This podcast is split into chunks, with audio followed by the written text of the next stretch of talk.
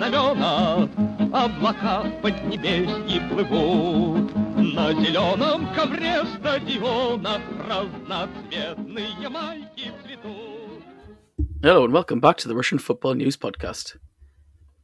The first game of the Euros has happened this week in what is actually our officially numbered 100th episode of the Russian Football News Pod.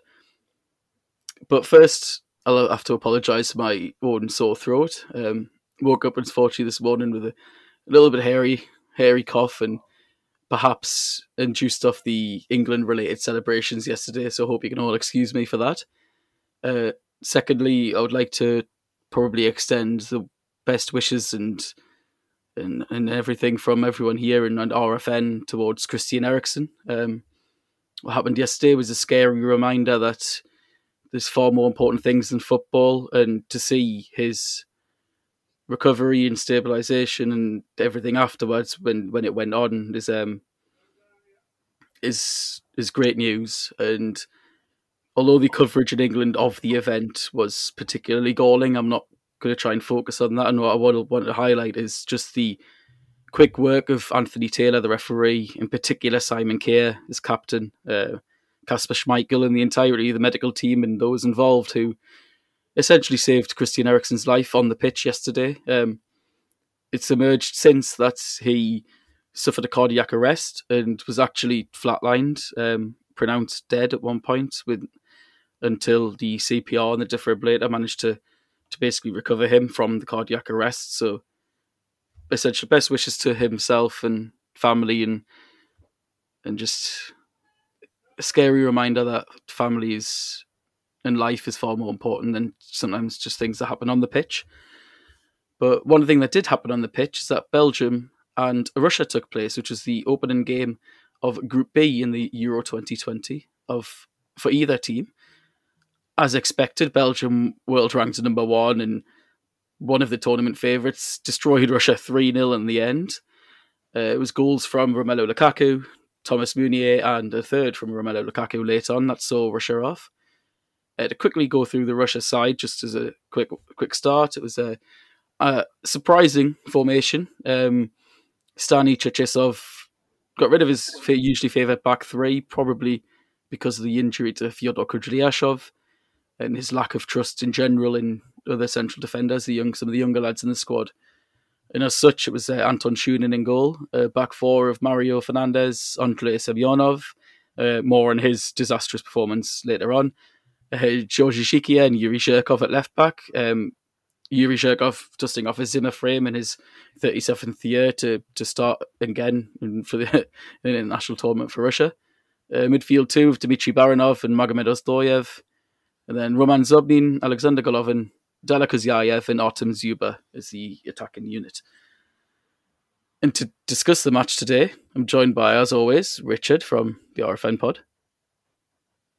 Good evening, good evening, uh, James. Hope you're well. Um, I'm I'm also quite well as well. Been been enjoying the Euros so far. So, apart from Saturday night's game, of course. now, if you would wonder why, why would I introduce Richard from the RFN pod? Because we all know Richard's from the RFN pod, but it's because we are joined this week by a special guest, and that is uh, Ben Jackson from the Belgian Football Podcast. Now, for those who might remember, we had Ben on last for the one of the group games, uh, Zenit against uh, Bruges way back when, back when the domestic season was still in place. So, Ben, glad to have you on again, mate. Cheers, James. Yeah, nice to be back on. Um, I feel I quite enjoy seeing Belgian teams play in St. Petersburg this season. It's been quite successful. so, yeah, but thanks for having me on. Yeah, and nice to see you as well, Richard. Yeah, it's definitely not the first. I mean, at least this one we kind of expected it. last time I remember us saying that while we weren't particularly confident and optimistic about Zenit's chances, we thought that that match in particular could have been their best shot at getting anything out of the group. But in terms of here, I think, uh, but I was live tweeting the match from the RFN account, and at the end of the game, I basically said, "Look, this is Belgium, number one ranked team for a reason. The quality throughout the throughout the side is just stupendous, really. But from a Russian point of view, it's just a little bit of a shame that." Particularly in the first half, the lack of urgency, the lack of real organisation, and and not effort. I don't think that's effort to be fair, but there's just there's something distinctly lacking from the performance. And then both goals early on were were quite large mistakes. Richard, what what, what did you take? What was your take on Andrei Semyonov's uh, pretty horrific back pass? Oh God, it was it was just kind of the worst possible start for them, wasn't it? Um, obviously, look, it's caveated by the fact that Belgium are one of the top sides in world football. They're definitely one of the favourites for the European Championships. They've got quality all over their squad. And when you're coming against an opponent who have quality all around their squad in so many different areas, even with the absence of Kevin De Bruyne, you literally cannot make fatal errors against them like, like Russia did in defence. And it was just literally the first goal. Semyonov's feet were just, he was just in such a bad position when um, when Thomas Meunier put that ball in. Um, was it Meunier? It was, um, who was it? Uh, it was uh, sorry, Jace Mertens. Dries Mertens put that ball in. Sorry, I, am getting mixed up. I know Meunier did one of the assists, but yeah, um, when he he was in such a bad position, and you know he got his feet all wrong, and then it literally just bounced to Romelu Lukaku in the penalty box. And given how just how good Lukaku has been for Inter this season in Serie A, he, he doesn't need a second invitation. He will score those chances. He's he's on he's been on red hot form, and I think he really could be the man of the tournament this year uh, in the European Championships and then that's a bad start, and then it just got from bad. It just went from bad to worse for Semyonov, didn't it? it there was a, a complete hospital pass he played across to Dzhikiya, which was intercepted, and um, it was such a good job. Georgi Dzhikiya got back to tackle Lukaku. He literally had to make that intervention, or it would have been two 0 uh, And yeah, and just all that half, you know, um, he struggled. Semyonov, I think, um, on um, on WhoScored, he was given a an overall match rating of um, of um, 4.9, which isn't very good, and kind of summed up his evening. Yeah. And then also, yeah, Anton Shunin, um, also, you know, um, for the second goal, he really needed to put a, have a stronger hand on that for the the shot that came across. He parried it straight into the path of Meunier, and it is interesting with um, with Semyonov and and and um, and Shunin the two players who, in the past couple of years, I think have been quite reliable, steady performers for their clubs. And whilst they've still had good seasons this season, I think their level has dropped a little bit. I mean, obviously, they've been part of the national team for a while now. Cherchesov was not going to drop them uh, from the squad. You know, they're still probably amongst the best options Russia have got, really. But they have had dips this season in their form compared to previous seasons. Um, and yeah, I think that performance in the first half showed it, especially from Semyonov. He was literally all over the place. Dzhikiya was literally covering for him so much. And yeah, it just, when you go two goals down against a side like Belgium early doors, your chances just evaporate because they've got quality all over the pitch. And it was always going to be a difficult evening um, after that. And and then, yeah, in the second half, whilst Russia improved in the second half, I think Belgium they literally didn't need to get out of third gear. They were they had they had so much more they they could offer. Um, Scurry fought for the rest without Kevin De Bruyne in that midfield and probably mm. with a couple of gears to go up. And the third goal, yeah, I know Diveev probably could have been a little bit better. Igor Diveev, who came on as halftime so I actually thought he had a decent second half overall. But, you know, a few people have criticised him for getting outpaced by Lukaku for the goal, but Lukaku is just that good, you know. And at the yeah. end of the day, he's in red hot form at the moment. I'm, I'm not going to lay the blame on Diveev too much for that. I think he, I mean, I'm going to credit Lukaku. That was brilliant, brilliant forward play, lovely finish as well.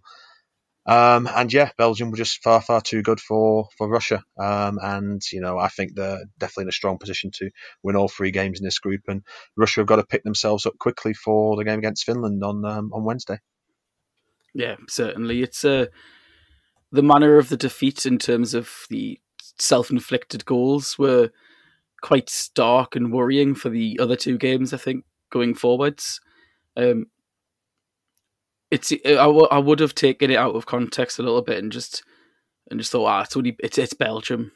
Russia always struggle against Belgium, and Belgium, as you said, are, are, are so good, but there are lingering worries there, and it, these wor- these worries linger back to team selection in the first place, squad selection, and Stanislav Cherchesov with these bizarre formation change right in the last minute.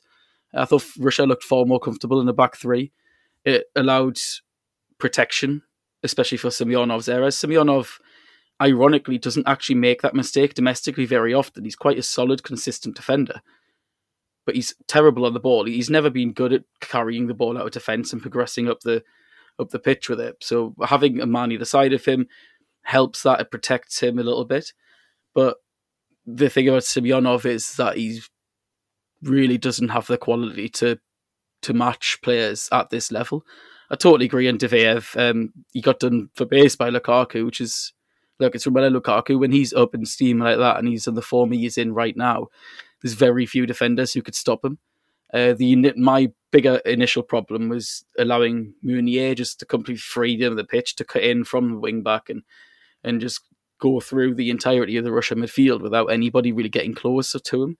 Uh, that was quite quite worrying. But Ben, if I want to step back a little bit from the game first and just but Belgium in general, what were your thoughts on the squad composition of Belgium and what is the current status with De Bruyne and, and his injury that everyone knows about? Yeah, so I guess it's kind of you look at this team and you just think if you just look at the attacking lineup and the attacking players they've got, it is just ridiculous. Like there's just so many good players in there. And like Richard was saying, like there was no De Bruyne or no Witsel in this game. They're playing like Tielemans and Dendoncker, and you can still dominate a game like this and look ridiculously comfortable. Um, defense is the one kind of area that everyone's a bit like has like this is like their golden generation, but has that generation, the defensive generation, just kind of missed the tournament because they're just slightly too old now. But I think on Saturday it was kind of the best game for them in that sense, and they weren't really tested too much. Boyata came in and he was a bit of a surprise. Um, had been kind of playing more of the warm up games and friendlies and qualifiers, but he brings in Boyata, and I thought Boyata actually played really well. Uh, someone on Twitter said they're going to start the Boyata fan club. Um, that's how impressed some people were with him. So I think that was like a pleasant surprise. Um, on De Bruyne, yeah, he's not likely to play against Denmark. I think there's a kind of like a decision to be made. Um, he's going to start training with the team again, uh, according to like newspaper reports and stuff like that. Then they're going to have to make a decision. But I think winning this game in such a comfortable manner means that they don't feel like they need to rush him back in for Denmark. They can save him for the Finland game instead. So I wouldn't expect to see him in the Denmark game. Um, if he is, he'll come off the bench. I don't think he'd start. I don't think they're going to jump him straight in. But I feel like the Finland game is probably like likely for him to come in. I think it would be important for him to at least get some minutes under his belt before they go into the um, kind of knockout stages. Presuming they'll get there. Obviously, I can't imagine they won't get there. Um, but yeah, I think seeing Lukaku play like he did and the way he was up for it on that game, I think everyone's kind of like, yeah, this as long as the defense it's kind of the defense is the issue. It's like going forward, everything's fine.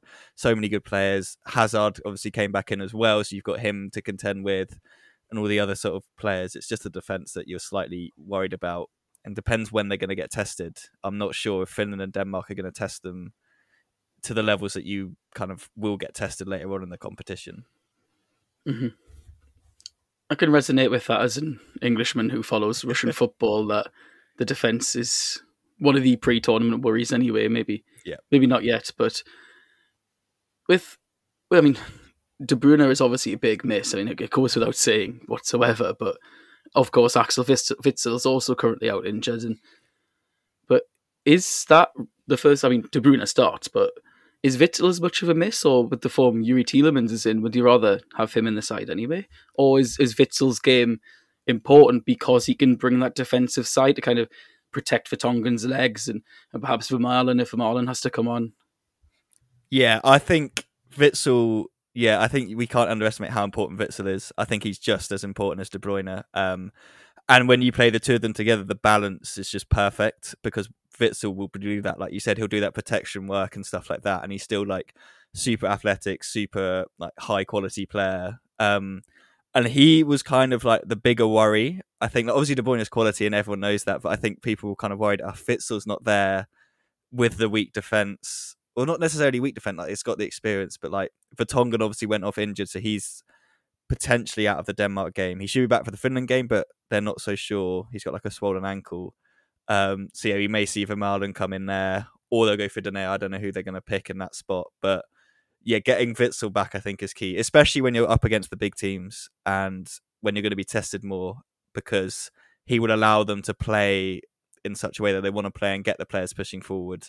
And he he allows De Bruyne to do that stuff. But I think yeah, if you've got it's got it's such a nice thing to have, isn't it? Like Witsel, Tielemans, De Bruyne, all playing at high level. I thought Dendoncker was quite good as well. Um, mm-hmm. He's obviously not at the same level as Witsel, um, but yeah, Tielemans he he's been fantastic this season for Leicester. Um, he had so much time on the ball as well on Saturday. I think that was quite a nice warm up, kind of getting into the game for him. He just seemed to be always be in space. I think a couple of like Belgian fans could have like, kind of wanted to do a little bit more with the ball. But I think, like Richard said, they didn't really need to get out of third gear. Like they were just kind of coasting through the game.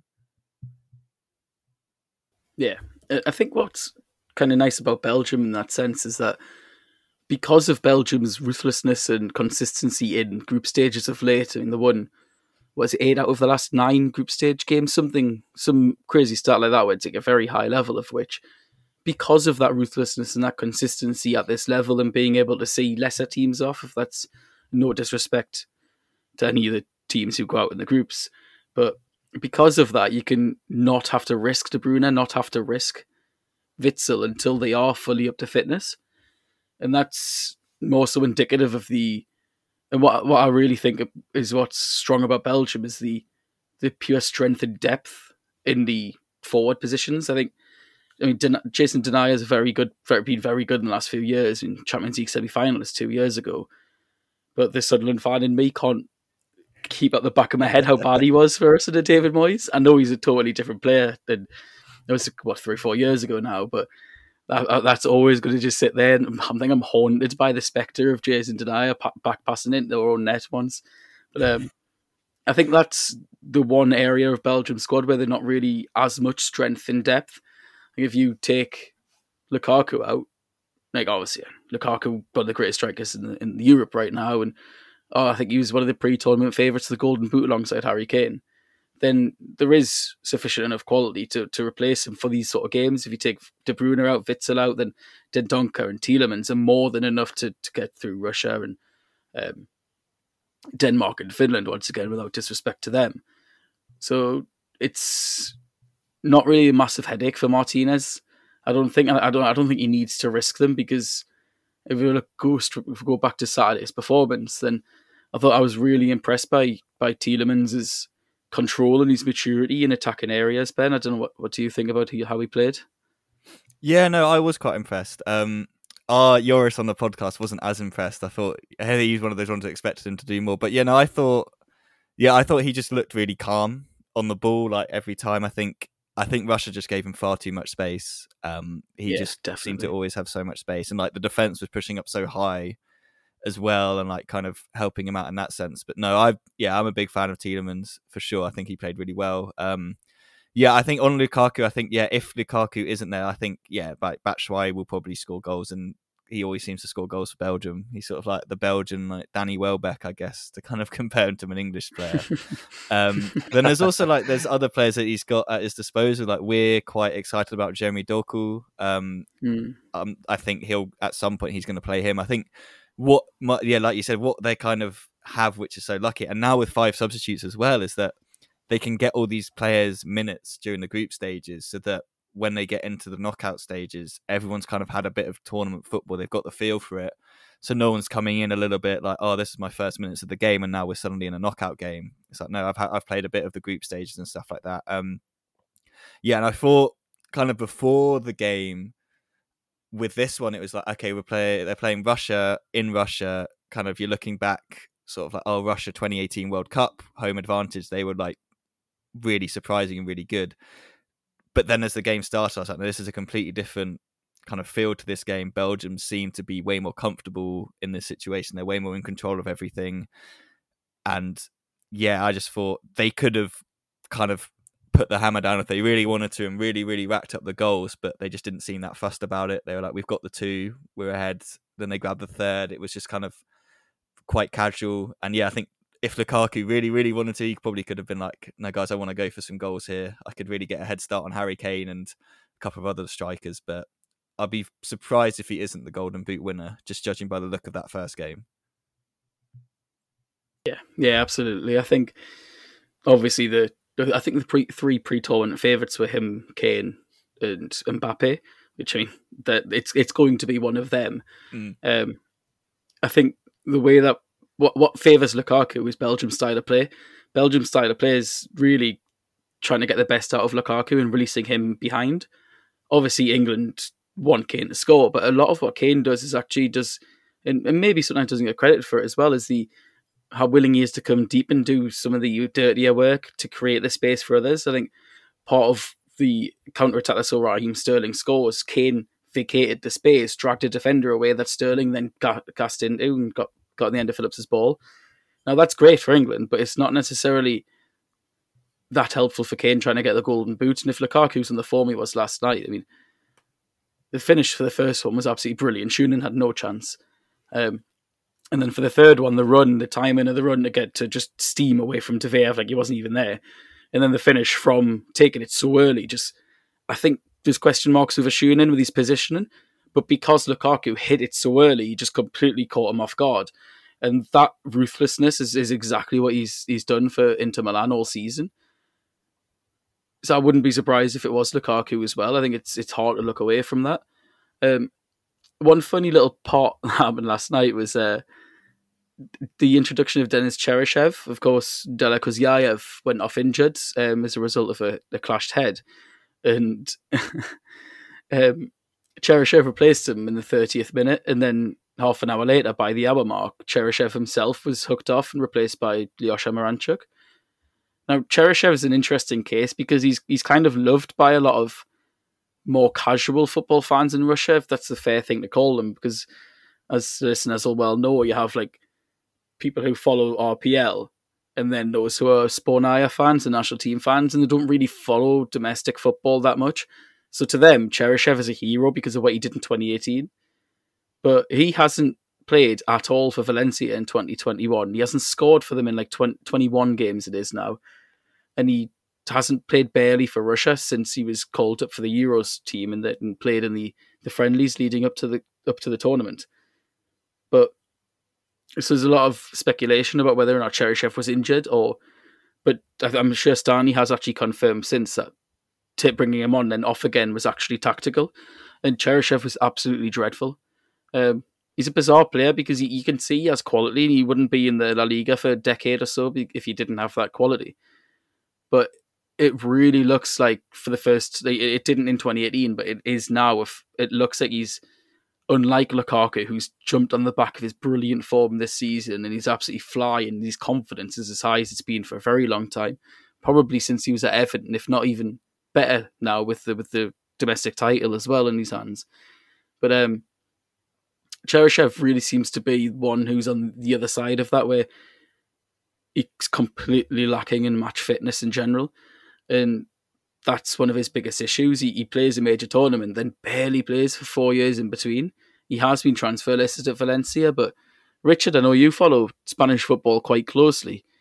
Are you surprised that Cheryshev was in the squad in the first place? And well, how did you think he played last night? And in Russia's attack in general? Because to me, it was like Artyom Dzyuba was just totally isolated.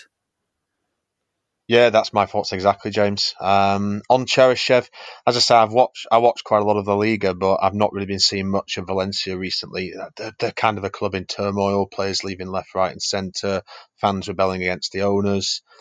And with regards to Cheryshev, it's one of those players we've sort of, haven't we, on, on previous RFN pods, we've sort of been waiting for this Cheryshev breakthrough. We thought we had it in 2018. It was like, yes, at long last, you're 27, entering the prime years of your career. Finally, we're going to start seeing this breakthrough. And he was playing at Valencia back then. Uh, he had a spell at Villarreal, didn't he?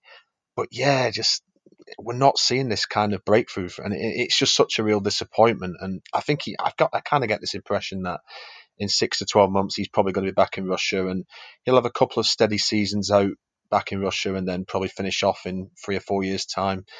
It's a real frustrating thing because, you know, obviously someone who's trained in a Real Madrid academy is going to be of a high level. Same with Barcelona. If, you, if, training, if you've trained in one of those two academies and are a youth product there, the the quality of coaching that you've received, and you're going to be, you know, a you should be in theory a decent player at minimum you know, someone who's good enough at minimum to play second level in Spain, which is obviously obviously based on recent RPL teams in Europe's performances, is comfortably good enough to play for a decent RPL size club. Um, but yeah, we're, we're, sort of left a bit underwhelmed really with the um, with Cheryshev. Um, it's going to be a big, big couple of um, months and years ahead for him. Um, just hope he can, can finally show showcase the form he showed at Russia 2018. But time is running out for him. Um, and as for the game in general, well, I mean, we kind of said it on our pod, didn't we, three, four weeks ago? This was our fear that the squad Russia had picked, you only have to look at the three forwards Artem Dzyuba, um, Alexander Sobolev, and Anton Zabolotny. They're all quite tall strikers who you get the ball up to. And we, we were literally saying, didn't we, that he'd only pick three strikers. I thought when the squad was announced, it was quite midfield heavy and forward light. And you know, we were saying on the pod, didn't we? What is the tactics for Russia going to be at this world, at these Euros? Get the ball up to Dzyuba, but what else? There's no one making run. There was no one. He was literally like you said. He was isolated up front. It seemed to me that there was no one really to either side of him who could, you know, make runs beyond him. You know, I'm not expecting them to go gung ho against Belgium, obviously, because Belgium are a top quality side but you did expect a little bit more, like in terms from an attacking point of view. You know, Russia were playing at home in, in St. Petersburg. You do expect a little bit. It's not as if they went away to Stade de France to play France, Stade de France to play you know the French national team or something like that. They were playing at home, and you know I'm not say not expecting gung ho, but just push a few more people further forward. But you know with Kuzyaev and Zobnin in there, it, it was pretty much a squad design, a, a, team designed to try and completely nullify Belgium. But yeah, kind of left Dzyuba isolated up top, and you know Golovin didn't have anyone to hit as well. You know, I mean, he was kind of running around like a mouse in a maze. You know, he he didn't have anybody to hit out wide as well. You know, it's it's just it was just yeah, the, the squad select the the team selection was just yeah not great. Um, and Dzyuba just no no, and Dzyuba just you know, like you said, just isolated. But he was boiling away, and yeah, it really stems with me. I mean, well, we want to get through the the issues of the Russian national team and where they stem from, we'll probably be here for about eight hours. But if we just take it into isolation and purely this match, this squad, it it does stem for me with with Stani with uh, Stanislav Cherchesov every single time. Now, Cherchesov is basically a hero still. Um, he's regularly frequented at one of Putin's dachas outside of Moscow and the one down near Black Sea coast. His big palace down there. Um, he's he's constantly having breakfasts with Putin, and and they speak on a pretty much daily basis. And because of that, his job never has been and never will be at threat. He will only leave when he decides to leave, and unfortunately, he's the most stubborn man in Russia. Uh, the the it, Russia is literally like an epitome of Stani's football and what he likes in a footballer. He likes physicality, experience, industriousness above anything else. Up top, all these strikers are exactly the same as you said, Richard. There's no plan B. It's all the the big burling target man, and it's going to be backs to the wall with your big burly defenders who are defenders first, defenders second, and then actually play their ball third. And in midfield, it's all very industrious. His preferred defensive partnership down on the left was Kudryashov and Zhirkov.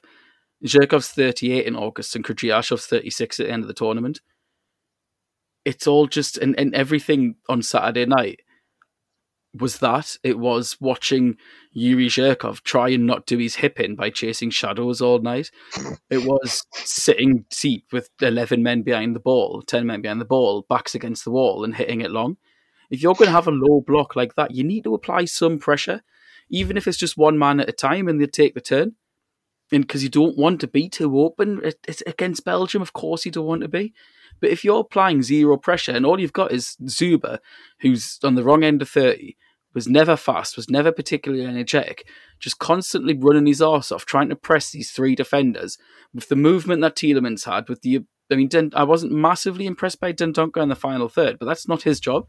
Dendoncker's progression from defence and getting it up was I was really impressed by that and partly because Russia allowed it. There was just not enough pressure whatsoever in the final third. And a lot of this stems back to the squad selection, who's been omitted, the team selection on the day. Denis Makarov's been in great form this season. He's the only winger in Russia's team, and that, that includes Lyosha and Golovin, who's got real lightning quick pace. And when you're sitting backs against the wall like that, you need that in the final third. They just offered absolutely nothing. I think the only shot on target came from a corner, a set piece, and that was literally the only place that a Russia goal would have came from. But Richard, any last words on on Russia's performance last night in general before I'd go back to Ben? Yeah, um, I'll, I'll, quickly just mention that, and I actually have actually got a question for Ben at the end, which I'll, we can we can feed into when we go back to Ben. Um, I just wanted to mention with Cherchesov, I think it all starts to turn. I have noticed he's been getting a lot more criticism online recently as well. I think the goodwill period definitely now is over for him. Um, I have noticed as well that um, I think where it all started to go wrong for Cherchesov was October because that was the two results where I think it changed. If you remember, it was the Nations League, it was nil nil against Turkey and nil nil against Hungary and you know, and they were the third and fourth games of Russia's Nations League campaign. And at that point, they'd won two games. They won their first two matches, and they were in a brilliant position to win their group, win promotion to Nations League A, and then you know carry on the good vibe factor from the World Cup. And then those two draws just stalled it all. And then there was the, the fiasco in Serbia in that final Nations League group where Russia went from being top at the start of the match day to third, you know, and just just absolutely nowhere. And it was just an embarrassing night in Belgrade. And I think really those two results, that should have been the warning sign for Cherchesov. Right, this side's gone as far as it can go. You know, we often talk in club football about um, about you know needing to freshen it up after a while. It's the same in international football. Eventually, after a while, your squad gets old. You need to replenish it with younger players. Players lose form. You need to replace them with players playing better. Now, look, Russia doesn't have a huge talent pool of players, but surely I just don't understand the justification you can have for picking Yuri Zhirkov anymore. I mean, yes, three years ago he was still playing at a decent level for Zenit. He was still playing at a decent level for the Russian national team but it's just been so clearly obvious for the last 12 to 18 months that he's just not at the level anymore. I mean, it's, it's funny. I was I was reading, thinking about this the other day. Like every 20 years at major tournaments, I'm, okay, it's 21 because this is a year later than what it should have been. But I'm thinking, and 10 year gaps between tournaments, there's always a player who a national team manager keeps picking, even though they just can't see that he's done. Like I remember all the way back at Euro 2000, Lothar Matthäus kept getting picked despite being 39 and his legs are gone. I remember Marcello Lippi picking Fabio Cannavaro for Italy at the South Africa World Cup, even though two months earlier Bobby Zamora had completely destroyed him at Craven Cottage. It was obvious he he was gone, and now it, this is ten years on from that. It's now Yuri Zhirkov. I mean, it's it's literally just staggering. And yeah, the, the, squad selection, as we were all saying in our chat with Denis Makarov, he really needed to come in. You know, Makarov, he's not an out and out winger, but he adds something, a bit of guile, a bit of speed down the line. Someone for you know Dzyuba to find, someone for Golovin to feed with balls.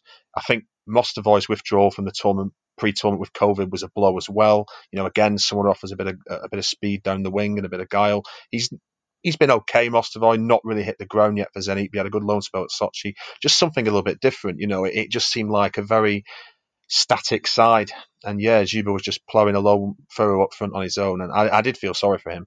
Um, and and yeah, and the goalkeeping situation too. You know, it was it was Guilherme until until like that disastrous night in Belgrade against Serbia. And then he switched to Shunin, and you can't really keep switching your keeper. That's why, and even though Shunin hasn't had a great season, I sort of understood why he's kept with Shunin in goal because you don't really want to be changing your goalkeeper again. You don't want to get into that kind of habit. Um, and yeah, it's it's going to require from Cherchesov some some some rethinking now, and he's got to act fast. I mean, I personally like I said after the tournament, even if Russia go out in the first round, I still don't see Cherchesov being sacked because they're already partly into the 2022 World Cup qualifying section. He's got a contract till the end of that tournament in December 2022. Um, but yeah, I think now has come the time for Cherchesov to start experimenting. We've seen it's been kind of that time now for the last 10 months or so, and he's not really been doing it. He needs to start now because the side has regressed from three years ago. Um, so yeah, that's that's my two cents on that and squad selection. And um, yeah, I'll get on to my question now for Ben. Um, I'm just wondering with uh, this Belgian side, obviously um, much has been made in the media about it being the last this this golden generation for Belgium's last chance at a major tournament. Do you, do you share that belief, or do you think they, that they could stretch it out to 2022 World Cup in Qatar and have another chance with that? Because a lot of this side now is at their peak. Maybe, as you mentioned earlier, the defence probably getting on a little bit now, but I still think this side could stretch out to 2022 if needs be. You know, I mean, but obviously, yeah, this tournament is a massive opportunity because a lot of these players are at their peak. But do you see this as the very last chance for these set of players, or do you think 2022 is quite realistic too with with the majority of this squad? Yeah, I, I think 2022. I think the defense because it's literally like when we're thinking about it, that is it's only next year. Um, I think yeah, this is obviously the last chance at European kind of tilt because I just don't see where you're getting the new defenders from. And for them to be at the level that these guys have been playing at, like Alderweireld Vertonghen, like these guys have been playing top top level football for most of their careers now. Um, that's where my one worry is because we've seen we see it in the pro league, we've seen it like when there are like young attacking players coming through who I think could make the step up. I don't know if they'll get to the level of like a De Bruyne because he's just ridiculous, but I think you think you like Lukaku's not going to be that much older next in like a year's time. I don't. You're never going to get a drop off in that sense, and like the rest of the teams should be fine. It is just that back line that you're worried about. But I think 2022, yeah, I think they'll have a chance. But I think when you then factor in kind of the teams that have to come up against to get there, like you presume a team like a Brazil, you'd worry about a, that kind of attacking flair that they have going up against the side like Belgium in terms of defense and stuff. So, yeah, I think it's better for them to kind of put more pressure on this tournament and not even. I think they're just not thinking about the World Cup and that sort of stuff. But they have a chance, but I just don't know if with when you add in all the other teams in the World Cup whether they'll be able to do it. But yeah, these this year and next year, it's the final chance for this generation. I think. Do you think that perhaps some one of the younger players from the under twenty ones, like uh, Charles de Ketelaere, could have been perhaps given a chance because he was he really impressed me in the in the Zenit Bruges game at the start of last season. Um, I don't think so. Um, I like him. I think he's got some development to do. I don't think he's ready yet. I think um, compared to the other players that you'd have had to leave out, I don't think it'd have been the right decision to make. And I also don't yeah. think we've really worked out his best position yet. Like he's played out wide, he's played in behind the striker, he's played as the striker. Like in the Zenit games, he was playing as the striker, but then in the league, that wasn't where he was playing. They didn't use him as a striker; they'd use him out wide, and he's shown like flashes of brilliance. I know that Bruges fans are really, really hyped about him, um, and we like we really like him, but we're not entirely convinced that he is completely ready for this, like especially for this tournament. And there were some other players that he left that he didn't bring, like uh, Sambi Lokonga has been playing really well for Anderlecht. He didn't include him because they're just not quite ready yet. Um, I think, yeah, De Ketelaere, I think he needs another season at Club Brugge at least, consistently at the playing at the top level, adding more goals and assists to his game and then I think Martinez will look at him. But I'm pretty sure he's on his mind. But yeah, I think he wouldn't have been ready. Although he'd have probably enjoyed to play this game in St. Petersburg because that'll be yeah a place he has fond memories of. But yeah, not not not just yet for mm-hmm. Charles. Yeah, just far too stacked to the in the final third of the pitch, mm. really. But yeah, we. I mean, I didn't want to be too harsh on Russia because of the quality of of Belgium in, in the squad and the, the play on the night in general. And I actually I was surprised when Martinez got the Belgium job, but I think there's not a single doubt doubt out there anymore with what he's been able to do with the squad. I mean, Belgium for a while have had very strong players, but this is really the best that they've had, and he's really getting some not good performance, good performances and results out of them. Um, I think I think most of the doubters were forgetting that international tournament football and domestic football are two totally different kettles of fish. Um, look at Gareth Southgate; he's doing, I think, quite well with England. But if any big job in the Premier League, English Premier League, would come up, then I don't think it would even be considered. Uh, I think it's just two totally different styles styles of management, and different people cater to that.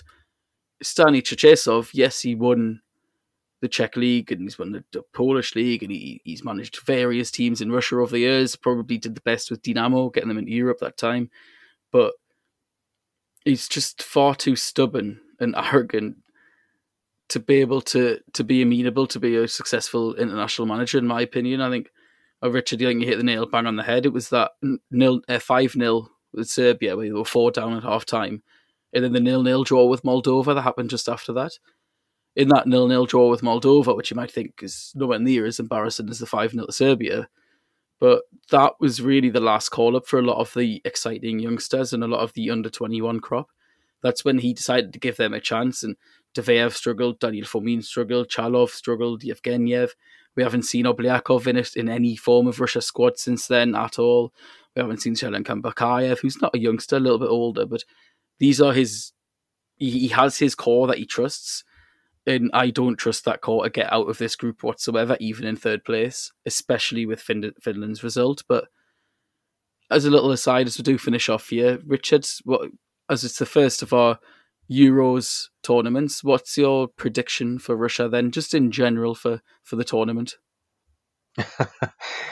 I've just not got that much enthusiasm about them getting out of the group. And I know it sounds really bad. I can't say for certain whether they'll come bottom of the group yet. But Finland's result against Denmark the other, the other night, on, well, on the same night, has certainly now um, thrown this group wide open. I mean, I think Belgium are going to clean this group up. They're going to win all three of their games, so it could be quite close between the other the other three sides in the group.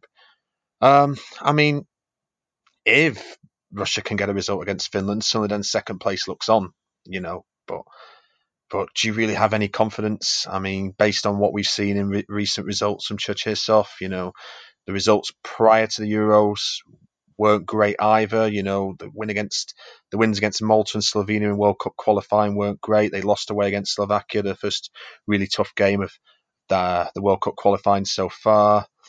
You know, they, they, they lost away and deservedly lost away against Slovakia as well. Mm. The two friendlies prior to the tournament against the Poland side, who were missing a number of first team players in Bulgaria, who are just dreadful at the moment, weren't weren't great either. I'm not entirely confident. I mean, do I will Russia get some points on the board? I think they probably might, but will they get through? That's looking a bit more of a difficult prediction at the moment. Um, you know, I mean, look, I didn't expect them to beat Belgium, you know, um, again in St. Petersburg uh, the other night, but you expected a little bit better of a performance uh, from them.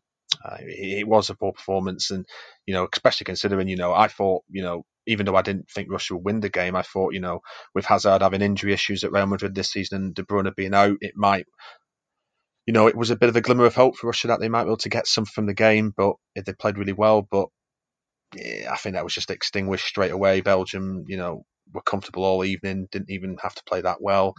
And yeah, I'm not greatly enthusiastic based on what I've seen pretty much since that October international break and those two nil nil draws. I think that's when it's all kind of gone downhill for Stanley, and he, he needs to adapt now. I think desperate times call for desperate measures, and he, he needs to adapt now and start to integrate younger players in this side. But but it's like you said, James. Like you know, a lot of the minutes for the younger players have dried up in recent games, and I actually do think that he's not overly overblown on overly that keen on sorry on um, Diveyev as well. You know, I think he had that difficult half against Serbia, didn't he, in the recent friendly? And I think since then, Cherchesov hasn't really been too fond of him. Obviously, look, every single manager, you know, is, is going to have players who they rate and don't particularly rate or use more and use less.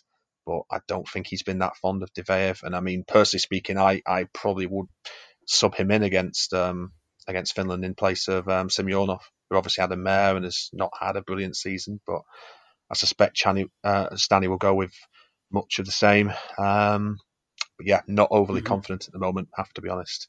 It's worrying sign. Worrying signs.